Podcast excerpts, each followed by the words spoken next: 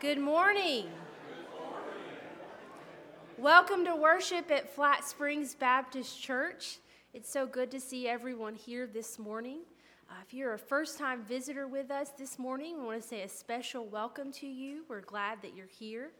We do have visitors cards in the, in the pew in front of you. If you'll just take one and fill it out, you'll drop it in the offering plate as that comes by. Just a few announcements to share with you all this morning. Uh, the week of prayer for international missions and Lottie Moon Christmas offering collection begins today. Prayer guides are available um, at entrances to guide us through the week with recommended prayer needs. And so, if you will look, um, they are on the, the pews. You'll find them there. Ladies going to Caswell February 22nd through the 24th need to turn in $170 to the church office this week. Next Sunday is the final day to register, so ladies, please be aware of that deadline. Children in the Angel Choir, Instruments of Christ, and youth in FSYC, please don't forget this Wednesday. Um, there will be a pizza party for you all um, right before your practice um, as you prepare for the program you all will have next Sunday evening. There's also a family advent guide on each side um, over here on the pews for any families uh, wanting to participate in that. It has a weekly Bible reading as, long, as well as some activities as well um, to prepare you and your family for Christmas. And so, if you would like to grab one of those packets, you are more than welcome to do so. Finally, you will notice in your bulletin today that our call to worship is of the Father's love. In the middle of this song, I will invite you to join with me in reading responsively the Advent, Advent responsive reading found in your bulletin. So make sure to have that handy so that you can take a look at that when I come up um, to the pulpit. Sorry, can't think. Um, so that you can participate in, in that reading as well. And you will read the words printed in bold. Would you pray with me now? Heavenly Father, we gather in this sacred space to celebrate the first Sunday in Advent. God, as we prepare ourselves for this special season by decorating our sanctuary, I pray that we would also begin to prepare our hearts as well. Help us to focus on the true meaning of this Christmas season, the birth of King Jesus. And God, as we think about what that birth means to us as Christian people, I pray that we will also be filled with hope in the knowledge that one day you're coming back again. In Jesus' name I pray. Amen. Let's just use yours. Well, this isn't our normal time, and you made it. We're excited that you're here. Uh, this is a tradition that we have done for the last, I guess, 13 years to decorate our sanctuary. I want to say a word of thanks to Mary Lou uh, for doing a lot of legwork. I want to thank every person who, in just a very few moments, is going to be busy as a bee, hanging stuff and putting stuff up. Uh, to our choir for bringing in our poinsettias, uh, and to uh, the staff for helping us get this to this point. This is the first Sunday of Advent, and the reason we're doing it this way without an evening service is that we wouldn't be able to do the Advent wreath without having a Sunday before. And for the next couple of years, this is how it's going to fall. So we'll see what you think about it after we're done. I want to thank Sunday school teachers for uh, adjusting and getting us all here together. And we may have some folks still coming in who didn't get the memo, and that'll be fine as well, okay? And so now we will prepare to, to decorate our church with the hanging of the greens. Today, we are continuing our tradition of decorating our sanctuary for Christmas, the coming of Christ, but in a new way. Instead of the evening service, we're doing it now. Listen to this. We're connecting the old tradition in a new way. And that's really always the goal of Christmas is to celebrate the gift that came 2,000 years ago in a new way. The evergreens that will soon adorn our sanctuary are fresh in their color, fresh in their fragrance. How long they have symbolized the Christ who is everlasting and eternally the same. Yet even earlier, Isaiah proclaimed in Isaiah 60, 13, The glory of Lebanon shall come to you, the fir tree, the pine, and the box tree together, to beautify the place of my sanctuary, and I will make it the place of my feet glorious. The greenery we use should never be thought of as merely decorative. We should think of it as symbolic of the everlasting gift given at Christmas, signifying a blessing both in our homes and the church. That's the message of the evergreen, the wreath. In the Old Testament, regular sacrifices were required to stay in right relationship with God. God's love must have seemed temporary and conditional. With the coming of Christ, we see that God's love is eternal, a sacrifice that made once for all for all our sins. The circle of the wreath reminds us of God Himself, His eternity and endless mercy, which has no beginning and no ending. Being circular, the wreath reminds us of God's love, that it's eternal, never ending, not based on what we do. The green of the wreath speaks of the hope that we have in God, the hope of newness, of renewal, of eternal life. The evergreens remind us of the spiritual life we are promised through Christ Jesus. Though we die, we shall live forever because of his great gift of grace. The poinsettia. This flower speaks symbolically in several ways. First of all, the star shaped formation of red leaves calls to mind the star which shone at the first Christmas. The color of the flower is blood red. This reminds us of the blood of the male infants killed by Roman soldiers as King Herod sought to eliminate any threat to his throne. We sometimes forget this part of the story, which made Mary, Joseph, and baby Jesus' trip to Egypt a necessity. The blood red also symbolizes the babe of Bethlehem's manger, who became the Savior of the world as he shed his blood upon the cross of Calvary. The Advent wreath and the Advent candles. The Advent wreath and candles are a vivid symbol of preparation the lighting of a new candle each of the four weeks before Christmas reminds us that something is happening, but more is yet to come.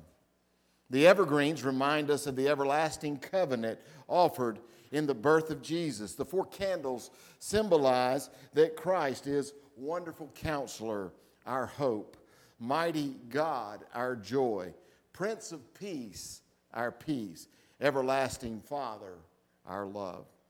On Christmas Eve, we'll light the Christ candle and proclaim, Emmanuel, God with us. The Christmas tree originated in Germany during the 1500s.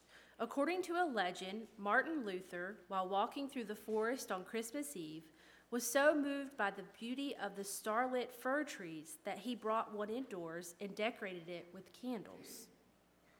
This is where we get our tradition of putting lights on our Christmas trees. Luther compared the Christmas tree, with its top pointing up to heaven, to hands folded in prayer, pointing to God.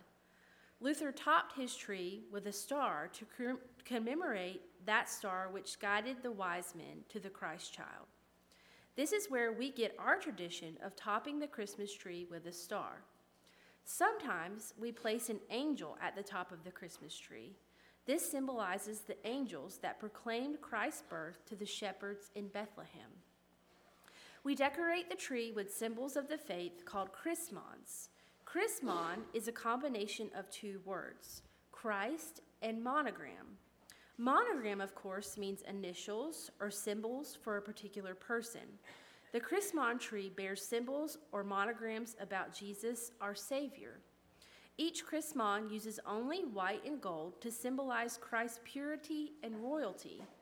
Listen as the children and youth explain the meanings of the symbols that will decorate our tree in the atrium.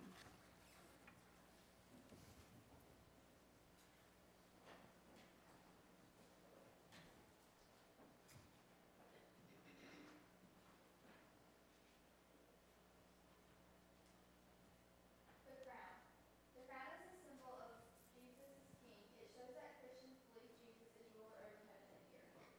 The anchor cross reminds Christians that Jesus is the anchor of their faith. The shell is a symbol of baptism. It reminds Christians of the water were baptized. Toward daisy. Toward the end of the 15th century, the daisy became a popular symbol for innocent for the innocence of any child. The dove is a symbol of peace and the Holy Spirit. It was shown falling down to present the peace through the dedication of the dove when Jesus was God. The shepherd's crook is there to remember that Jesus fell down the cross and the shepherd. The burning torch is a symbol that reminds Christians to be witness to Christ. The bloody cross is a symbol of the, of the young Christians in heaven just before the sacrifice. The ship is also a symbol of the church sailing towards heaven. The cross symbolizes that Christians believe Jesus Christ died for everyone on the cross. The cup is a symbol of the blood Jesus shed on the cross for our sins. The cup also reminds us of the Holy Communion.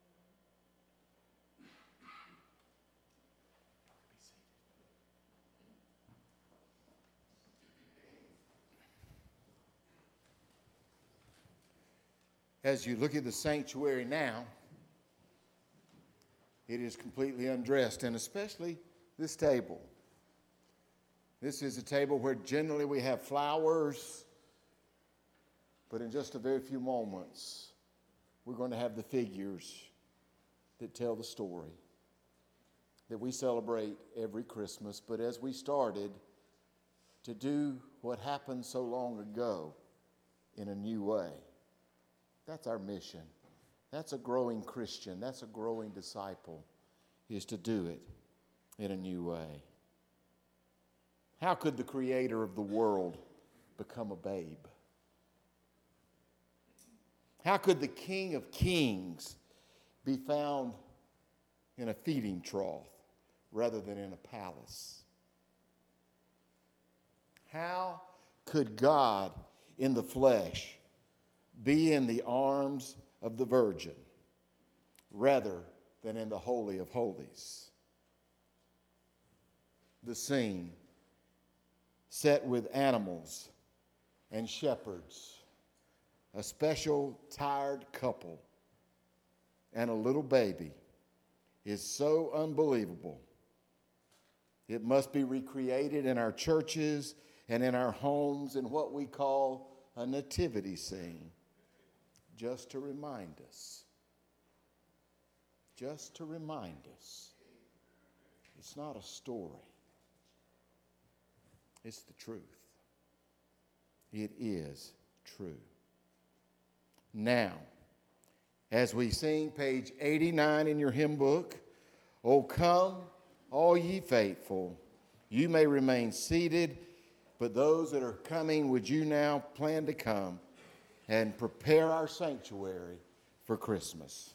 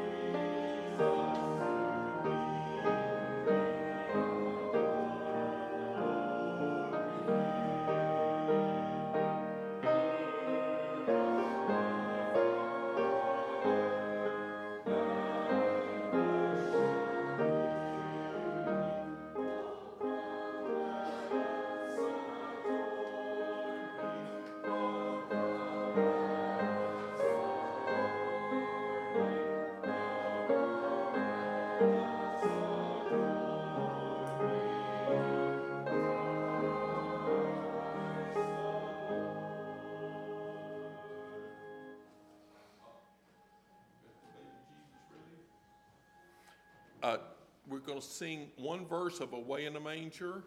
You don't need to look it up in your book, just look up here and sing.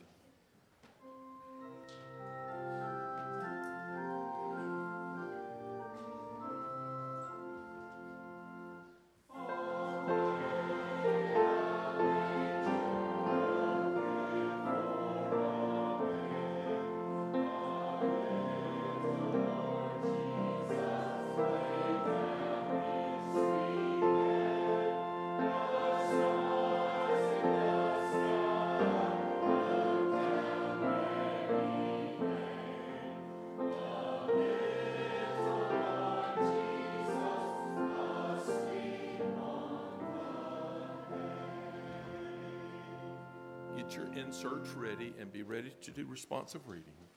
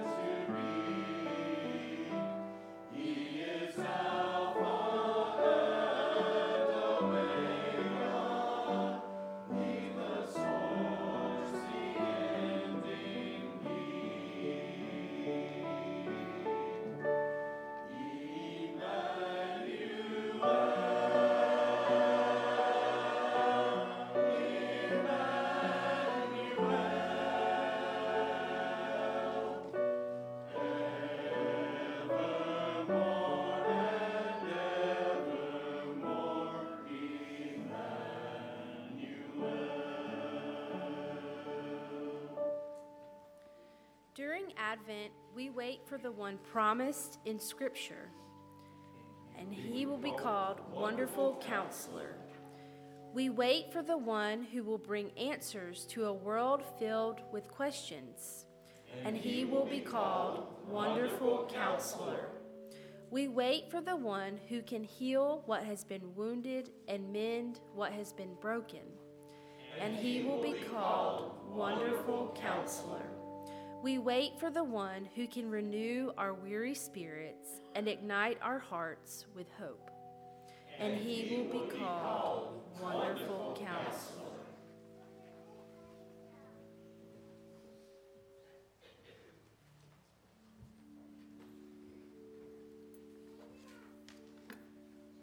Today we light the first candle, the candle of hope, reminding us that Jesus was not only to be our Savior, but also to be our wonderful counselor, the one who hears our prayers with compassion and who offers guidance when we seek it.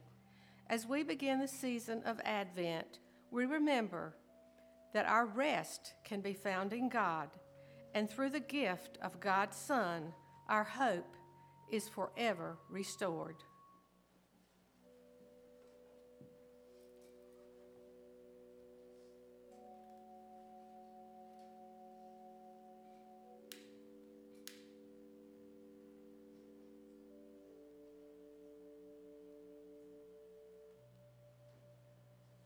Let us pray. Gracious Lord, we thank you for your promises and for coming to earth as our wonderful counselor.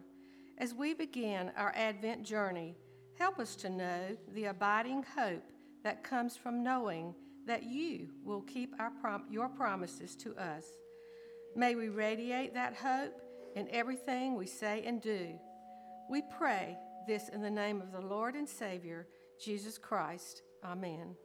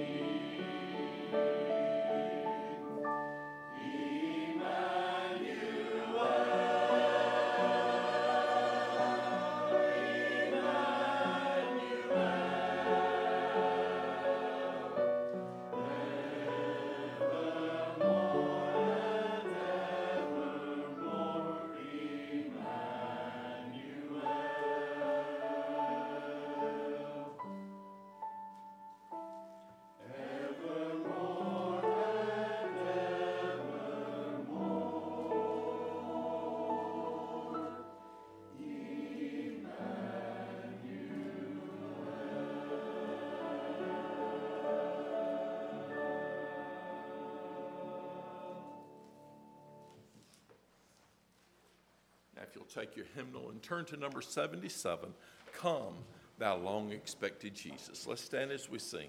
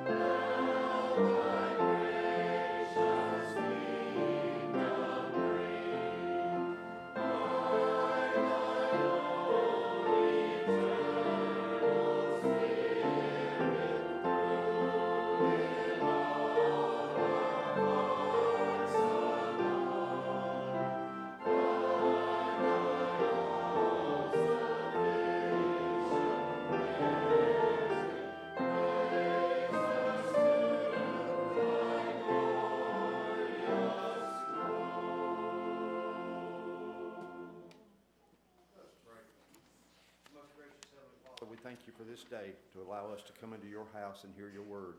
Father, we thank you for your son, Jesus. We might continue the Thanksgiving season and remember the reason for this season. Now we ask that you might bless those that are sick, need your healing hand, bless the caregivers. Also bless that you, ask that you bless those that are protecting us daily as we go through our lives. Now, Father, we ask that you bless these tithes these offerings so that we might use them wisely to further your kingdom. In Jesus' name I pray. Amen.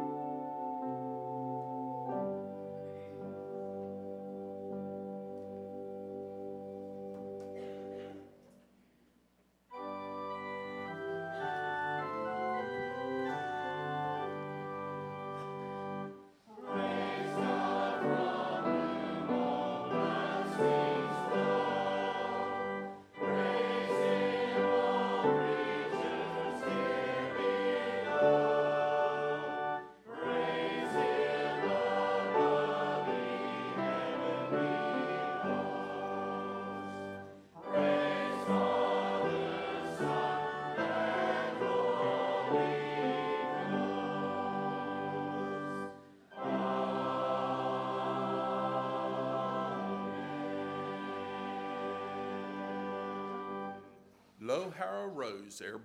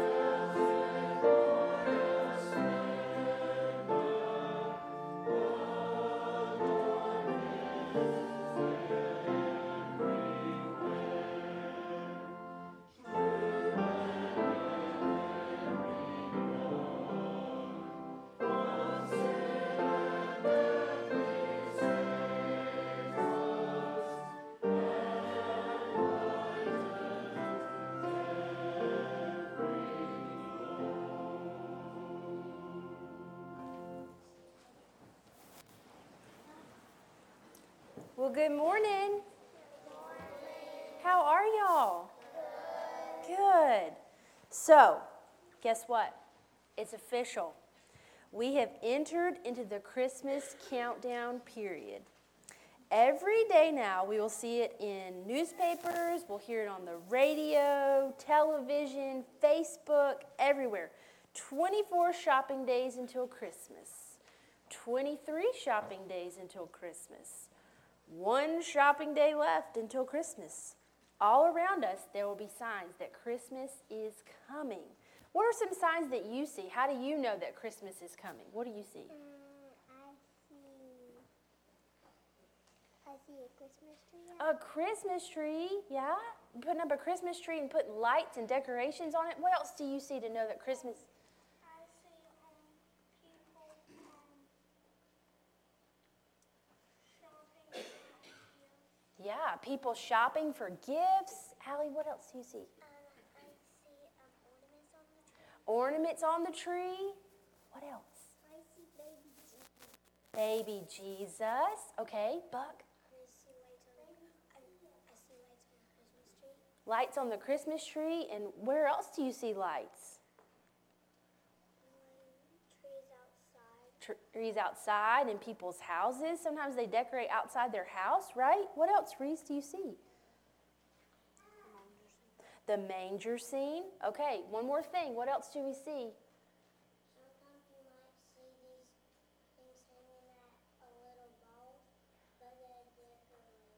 Okay, decorations hanging down. Okay, there are plenty of signs that Christmas is coming. But 2,000 years ago, when Jesus was born, there were no big signs to announce that this was going to happen. There were no ads on the radio or TV saying, Coming soon, a Savior will be born in a stable near you. When Jesus was born, many people were surprised. But as word of his birth spread, some people remembered that prophets had told them that God was going to send a Savior. They knew that this baby, born in a stable, was God keeping his promise. Christmas is not only a wonderful time to celebrate the birth of Jesus, it's also a time remember that Jesus promised that he would come again. We don't read much about that in newspapers and we don't hear much talk about it on the radio or television, but Jesus told us to be prepared and to watch for his return. As we look forward to Christmas Day, we also look forward to the day when Jesus will come again. Today, um, Miss Martha and Mr. Tony lit the candle of hope on our Advent wreath. Just as the people of Israel found hope in the promises of God, we find hope in Jesus' promise that he will come again. Can you pray with me? Heavenly Father, we thank you for keeping your promise to send a Savior. We also thank you for the promise that he will return again to take us to our home in heaven. In Jesus' name I pray. Amen.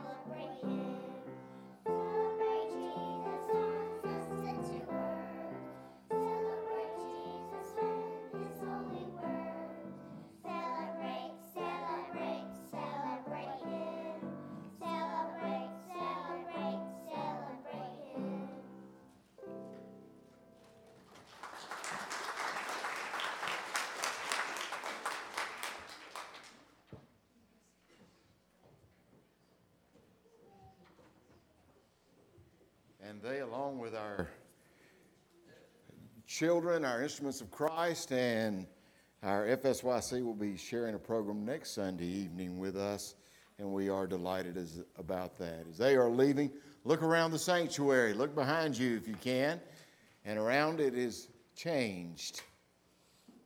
That's what Christmas does when we catch the real meaning of this special holy time. Would you pray with me? Heavenly Father,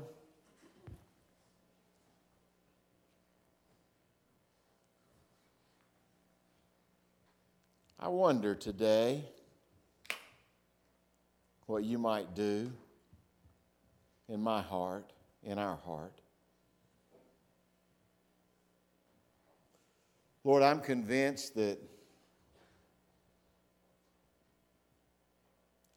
I don't have the knowledge or the understanding to be able to say a word or say words that could cause someone to go, wow, I need to make a change in my heart, in my life, in my attitude, in my spirit, in my dedication, in my stewardship. I just, Lord, I know I don't have those words. And I'm okay with that, God.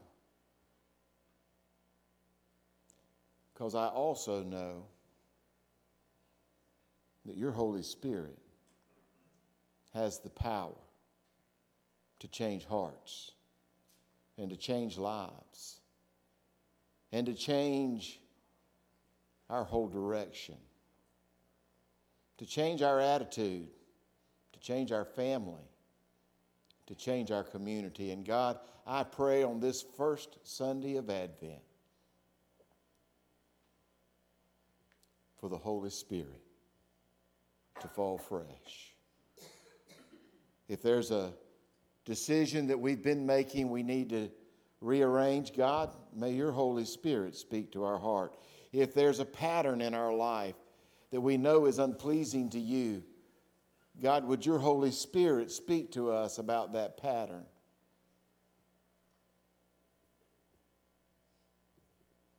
Oh God, wonderful counselor, would you speak to us and direct our thought and our thinking that we might, with the shepherds, find our way to Bethlehem and worship the King of Kings and the Lord of Lords. In Jesus' name we ask. Amen.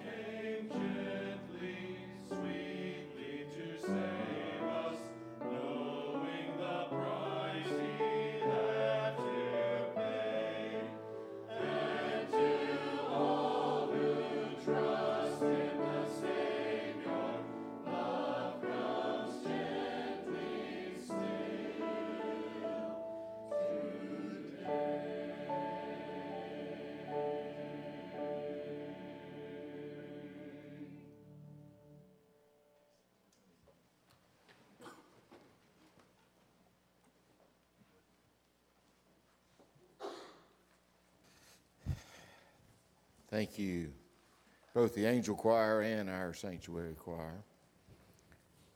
Love comes gently. Powerful words.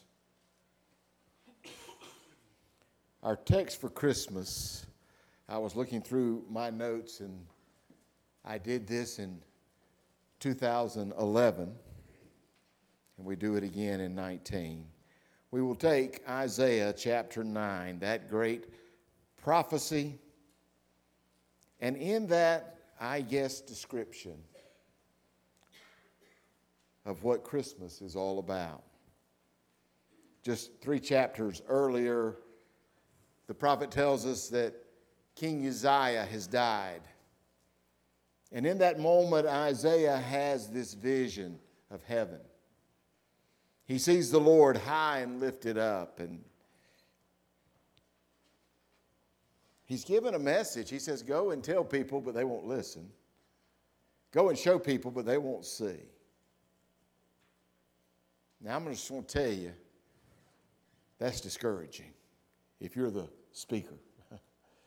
if you're the one giving the message, if God says, I want you to go do this, but nobody's going to listen. I want you to go share this, but no one's going to follow what you share. But that was the assignment. You can read it in Isaiah chapter 6 that God told Isaiah to do. He mentioned a remnant, a small group, a leftover group that would stay faithful. A group that, although everything looked against them still, it would be okay. And I wonder today, sometimes about my own life, and maybe you wonder about yours.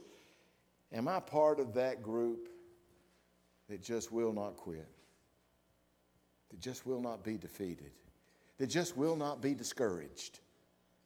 Although, my goodness, there are discouraging things around us. And in the midst of this, as he is talking, he keeps reminding, in fact, it's in chapter 8, verse 10, that the first time Isaiah uses the Hebrew word Emmanuel. And it just reads in our text at the end of chapter 10 For God is with us. That's good news. In 2019, that's good news. In a culture that has moved as far in ways away from the teachings of Scripture, and in a time when the traditions of the church are being attacked, it is good to know that God is with us. And then in chapter 9, he gives us this tremendous prophecy. We're going to read verses 6 and 7. I'd invite you, if you're able, to stand as a way of honoring the reading of this portion of God's Word, Isaiah chapter 9. And the prophet, as he's talking about all the problems, he comes to this point and he says, For unto us a child is born, to us a son is given. And the government, the ruling, not the Democrats and the Republicans, not the three branches of government, not the president and the Congress and the courts, but the ruling of the world, the government, the governing. And the government shall be upon his shoulder. And his name shall be called Wonderful Counselor, Mighty God everlasting Father, Prince of Peace. Of the increase of his government and of peace, there will be no end on the throne of David and over his kingdom to establish it and to uphold it with justice and with righteousness from this time forth and forevermore. The zeal of the Lord of hosts will do this. May God add his blessing to the reading of his most holy word. Would you pray with me? Lord, for a moment, would you speak to us? Would you direct our thoughts to hear your voice, to receive your counsel, to understand, God, maybe what you've said through the, the decorating and the symbols of Christmas that now surround our sanctuary, maybe through the children's sermon, maybe through the hymns we're singing, maybe through the prayers we're praying. And Lord, always through your word, would you speak to us? We who have an ear, let us hear what the Spirit says. In Jesus' name we pray. Amen. Thank you. You may be seated.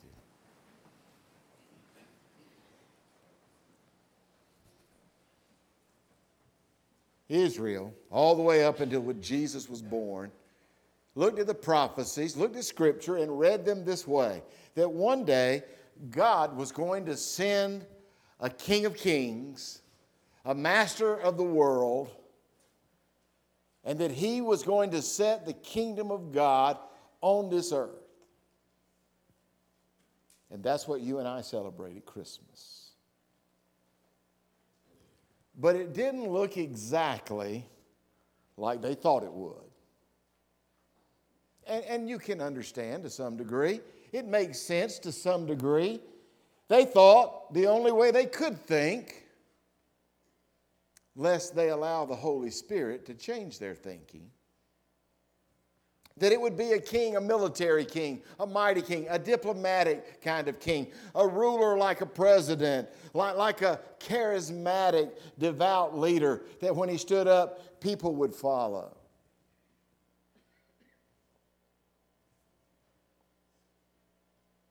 Jesus came out of the little town of Bethlehem, born to a carpenter's son or a carpenter who was dealing with a scandal on his hands. Because in a culture where one becoming pregnant outside of wedlock truly would lead to stoning nine out of nine times, the King of Kings and the Lord of Lords would be born.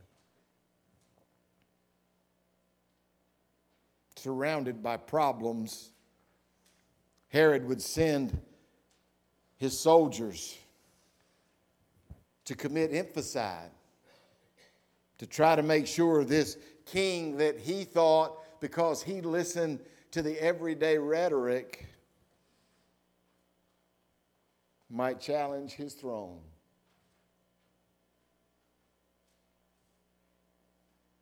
Into this kind of difficult world where Israel was far from being great, a vassal nation under the rule of Rome and Rome not happy with them. A once great and proud people were now forced to do things they couldn't understand, and they wanted a deliverer like Moses.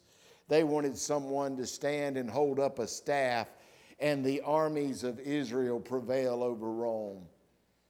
And that never was the intent. Now, I wonder what our intent is. If I were to ask you, What's God doing in your life? What's God up to in your world right now? I have a theory. I haven't tested it. I have no way of testing it. But each of us can do this inventory within our own life right now, and we can answer this question for ourselves. We may not can answer it for the person sitting close to us, but we can answer it for ourselves. Is God King of Kings and Lord of Lords in our life.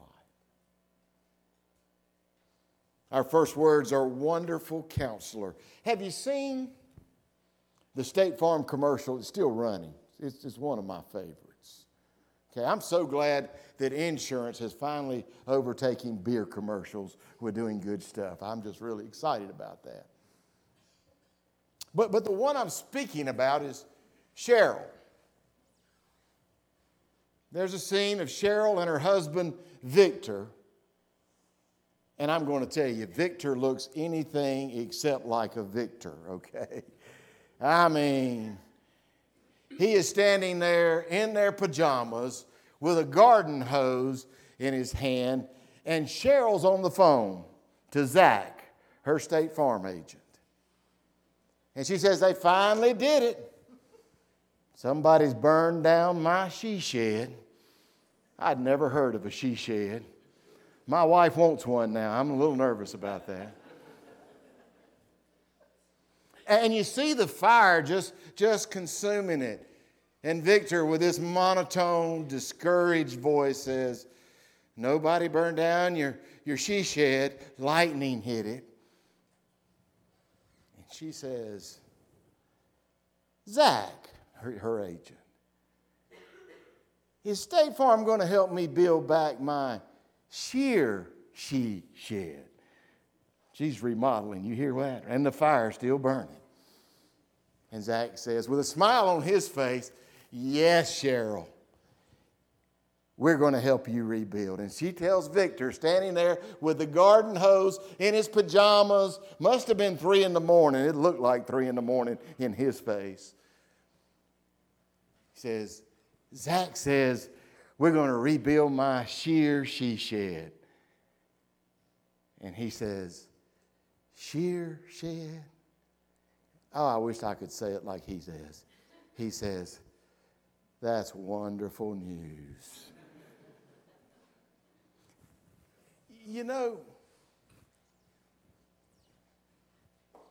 I, I, we have lit the candle, the first candle of Advent.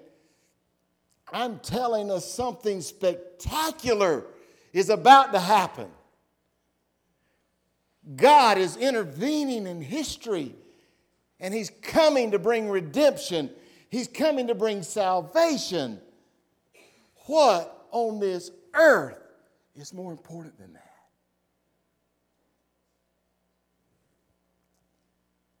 But sometimes we sing wonderful news. Wonderful news. That's fantastic. Yay.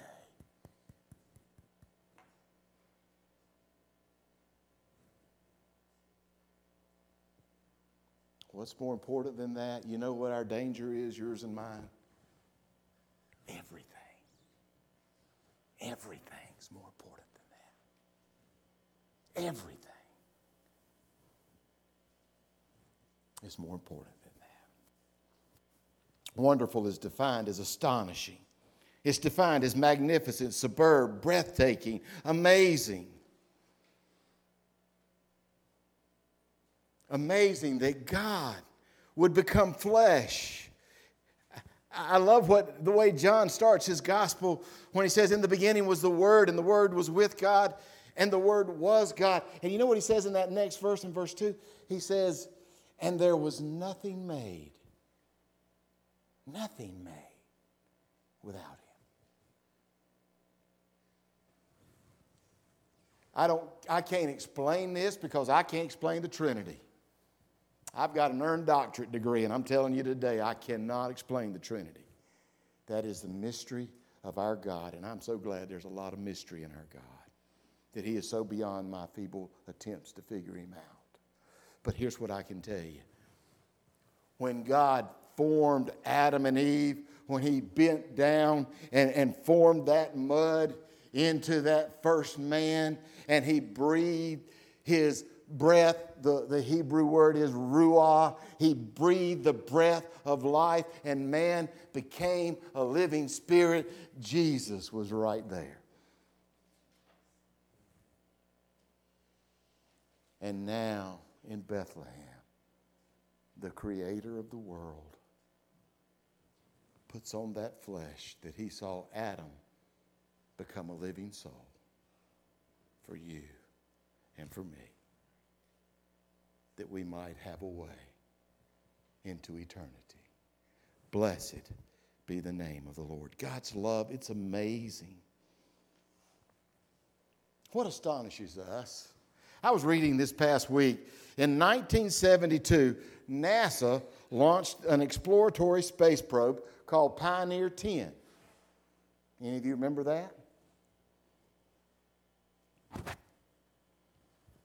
Its primary mission was to reach Jupiter, which was a big attempt at that point, to photograph the planet and the moons and beam them back to Earth.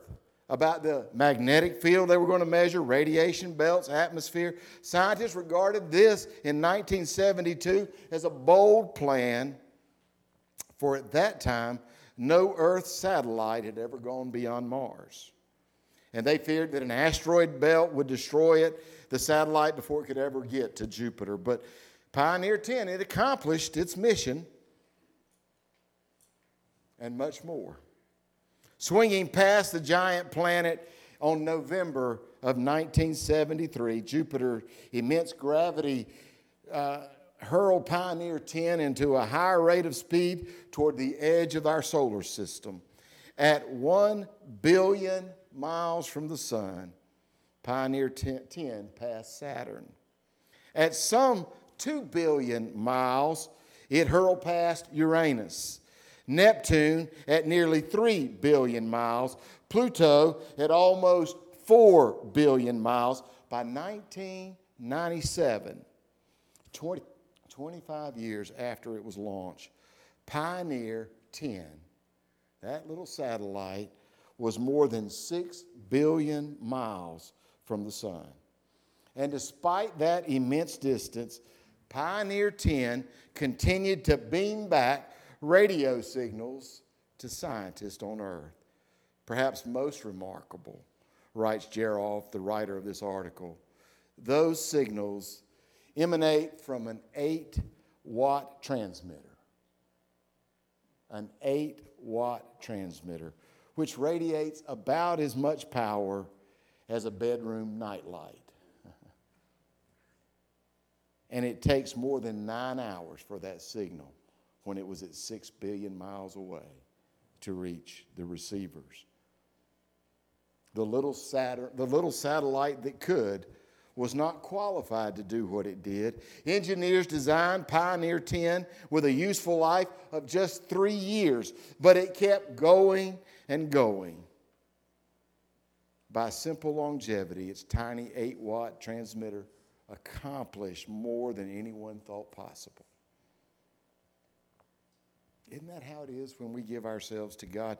You and I, we may think we're not that much in the kingdom. We can't make that big a difference in our community. We might think we can't make that much difference in our home. But God can. That wonderful, wonderful counselor. What astonishes you? There's so much negativity in this world. There's so much wrong in this world. And we don't, it doesn't astonish us like it used to. But it seems that we cover that more often. There's a story about a lady who went to the butcher to buy a chicken for her family. The butcher, he only had one chicken left. And she asked him to weigh it, and it was clear when she got it on the scales that it wasn't going to be adequate for what she needed, and she was hoping for a bigger chicken. So finally, she just asked, Well, do you have a bigger chicken? He said, Of course I do. No, he didn't. But he went to the back, carried that little chicken with him, got in the back room, stuffed some stuff in that cavity. You know what I'm saying? And he brought it back out. He put it on the scales. And it was much heavier, but still looked kind of scrawny. Says, he said, Is that more like it? She said, No. I tell you what, I'll take both of them.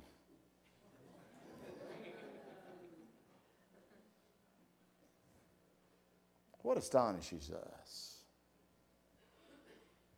That somebody gets caught trying to get away with something?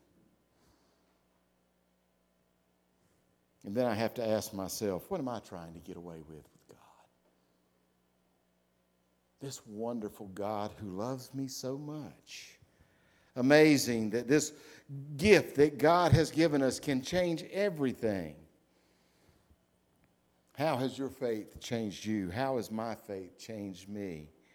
When God stops amazing us, our spiritual growth can suffer. God's wonderful love that's what the change is, that's where it is. So, not only is it astonishing, but it's also in action. Wonderful in action, extraordinary, unlike anything else. That might be a good place just to park for a moment. Is God extraordinary? or is he ordinary? Have we, like Christmas, become accustomed to it? Has it become routine? Has, it, has our walk with God just become something?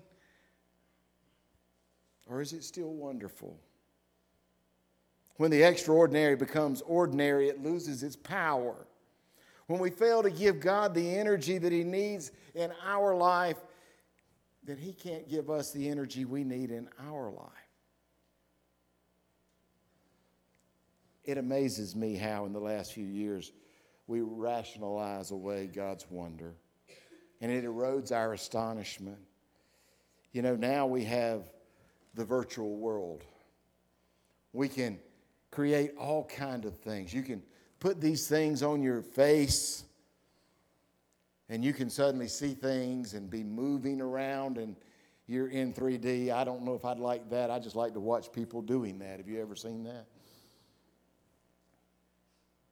But now, because of the technology that God has blessed us with, we're hard to be astonished. We're hard to be amazed. When God is at work in our life, we can so rationalize that that it's just the ordinary way. We swap God's biblical model for the world's business model. And we go about the world's business more than God's. We pick and choose as though our walk with God is a menu. And I like some of this and I like some of that, but I don't want any of that, and I certainly don't want any of that. Then we become discouraged. He's beyond our understanding. Some say that Jesus in this day and time is just a great teacher. He's just better than most teachers. We who are Christians say, you know, of all the great minds, all the great teachings, all the great philosophies, all the great religions of the world, we think ours is the best. The others, they're okay. Because we've been inundated in the last, I guess, 40 years. The world got smaller. Globalization, they call it. And suddenly, good old folks living where I lived 50, 60 years ago, we didn't know a lot about world religions. We, we were more worried about the difference between Baptist and Methodist. That's really where our world kind of stopped and started, you know. We weren't worrying about Muslims or who would have ever thought that a Hindu temple is coming to Moncure? Who would have ever thought that? Nobody in 1960. But now, so what do we say? What do we say to our children when they come home and say, Well, at school they said, at school they told us about this, and at school they, and I know these people, that their faith's not like our faith. And so we're, we're tempted, you and I, we're tempted to simply say, Our faith is a good one. And we might even say it's the best one, but it's just one of many. And I would remind us what Paul said our faith is either true, and it is the one way to the Father, and there's no other way, or it's all a lie. I love what C.S. Lewis in Mere Christianity said when he was asked that same question. Here's what he says I'm trying to prevent anyone from saying that really foolish thing that people often say about Jesus. I'm ready to accept Jesus as a great moral teacher, but I don't accept his claim to be God. That is the one thing we must not say. A man who is merely a man and said that sort of said the sort of things that Jesus said would not be a great moral teacher. He would either be a lunatic on the level with the man that says he is a poached egg, or else he would be the devil of hell. You must make your choice. Either this man was and is the Son of God, or else a madman, or something worse. You can shut him up for a fool, you can spit on him and kill him as a demon, or you can fall at his feet and call him Lord and God. But let us not come with any patroni- patronizing nonsense about him being a great human teacher. He's not left that open to us. He didn't intend to. Jesus is a wonderful counselor. He is the Prince of Peace. He is the mighty God. He is the everlasting Father. It brings me to the last point this morning. Not only is he indeed wonderful in action, not only is he wonderful to us and astonishing, but he is our advisor, our counselor. A counselor who listens with wisdom. What do you need to say to God today? Where are we missing the mark? We're like that great story I heard so long ago about the king that was on a hunting party with, in his kingdom, and he began to find trees with targets painted on the trees and arrows dead in the bullseye. And he found one, and then another, and then another, and then another. And he was astonished. You could tell by the paint, it was the same, the same paint, the same person. And every shot was perfect. And so the king said, This man must come and teach us how to shoot. We need to find this archer in our kingdom. And so they began to go, and sooner the men came back and we said, We found him. He's a 14 year old boy. Really, the king said, Bring him to me. He said, Sir, did you shoot these arrows into these trees that I see these targets on everywhere? He said, Yes, sir, I did. He said, Son, don't lie. Did you genuinely shoot these arrows? He said, Yes, sir, I shot every one. He said, Son, you're the greatest archer in all our kingdom. You're amazing. Tell me, how do you do it? He said, Oh, it's easy, King. I just pull back my bow and shoot. And when it hits a tree, I go and paint a target around the arrow.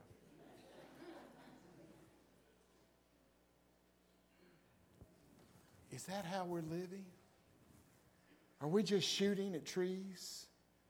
And then trying to come and bring a little God around it and say, Yeah, I know, I know the Bible says that, but I, I really want to. So I'm going to paint a target right here where my arrow hit. And this is how I'm going to say it's good. But you know, you and I, we know that wonderful counselor is that still small voice. That one that's easy to ignore, that, that I must confess today. Oftentimes, especially if I feel passionate about something or, or I really want to do something,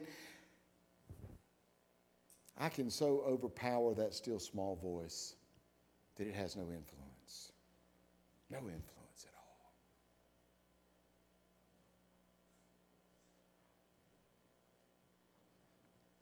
But when I get quiet, have you ever had somebody say, Listen, listen, let's be quiet, be quiet. Listen, listen, listen. Because when we listen, He'll tell us where we're missing the mark, you and I.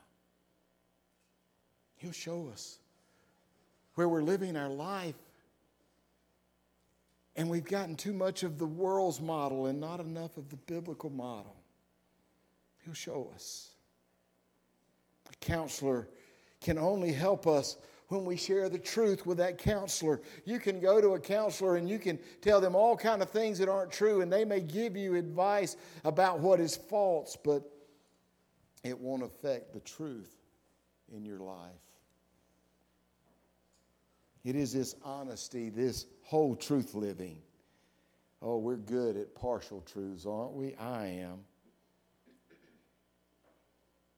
And I can convince myself that I didn't miss the mark at all. It's fine what I'm doing. It's fine the way I'm living. It's fine the decisions that I'm making. It's fine the choices that I'm choosing. They're fine. Look, I can show you other people making worse choices than I'm making. Mine have got to be okay. Listen, you can understand that, that it's okay because look at how the world is. The world's not like it used to be.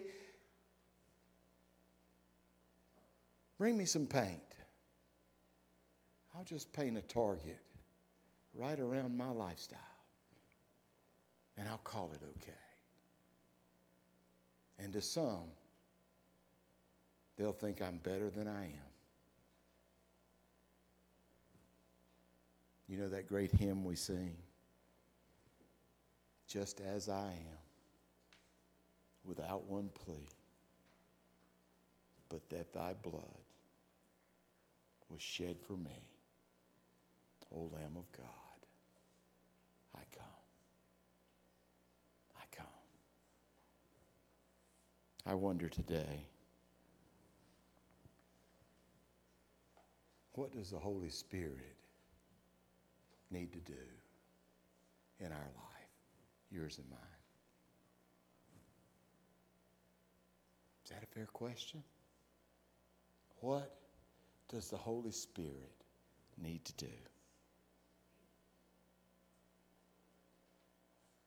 Would you like to see revival break out in Flat Springs Baptist Church? That'd be good. Would you like to see people getting saved every Sunday? Would that be good? Would you like to see families being built up in a different way than the culture? Would that be good? Would you like to see your heart change when you go to work this week and suddenly it look different, although it's the same? It feel different, although it might be the same set of circumstances. Would you like, would you like to see that? Would that be good?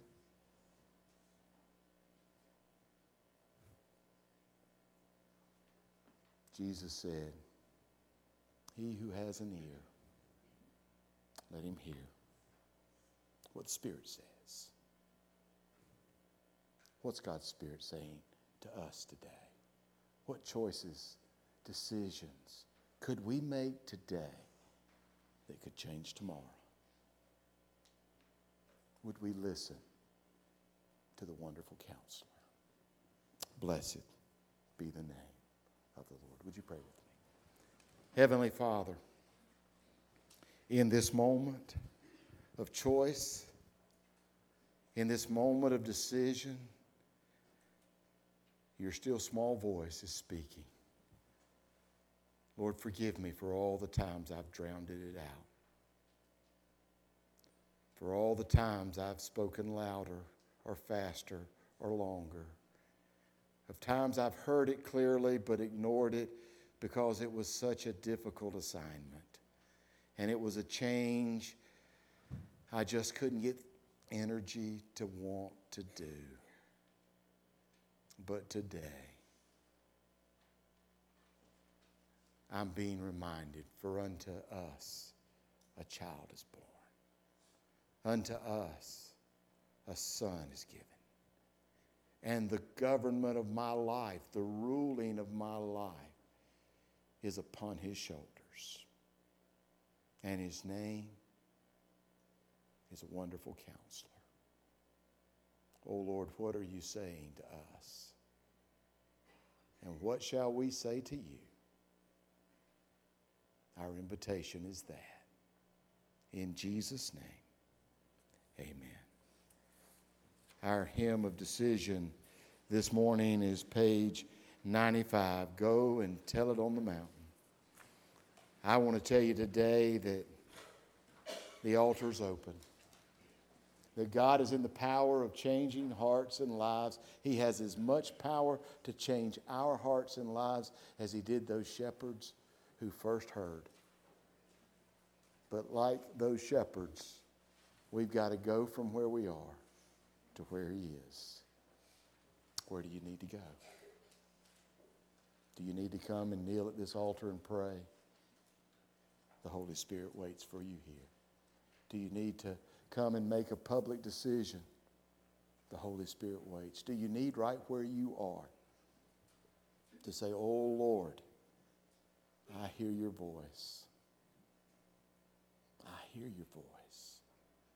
Today, today's the day. Today's the day as we stand together and sing.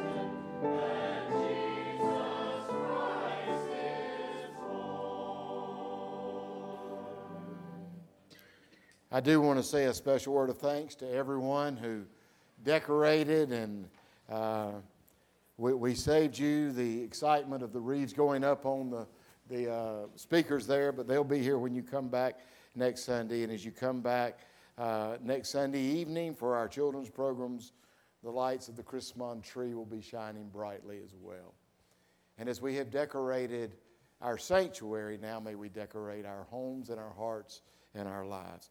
We need some help. If any could help us move the pulpit furniture immediately following to get ready for the children's program, then we would, uh, we would appreciate your assistance in that regard. And now, as we leave this place, may we do so in God's peace and in His power and in His abiding presence, that we might be His wonderfully counseled people in the midst of all His people. Would you pray with me? Heavenly Father, as we close this service, I want to thank you for every decision that was made, for every commitment that a husband or a wife made, or a father or a mother made, a grandparent, a brother, a sister, a child to their parents. And I pray, God, you would strengthen us and embolden us to make those decisions that we've made to you that we would pray often this week.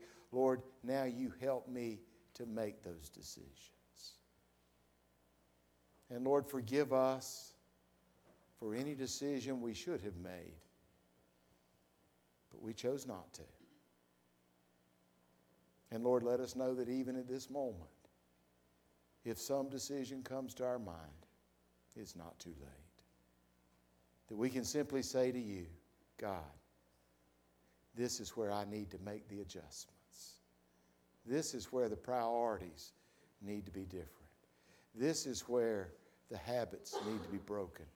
This is where I need to receive your wonderful counsel. And we do it gladly. And we do it to your glory. Go with us now from this place. In Jesus' name we pray.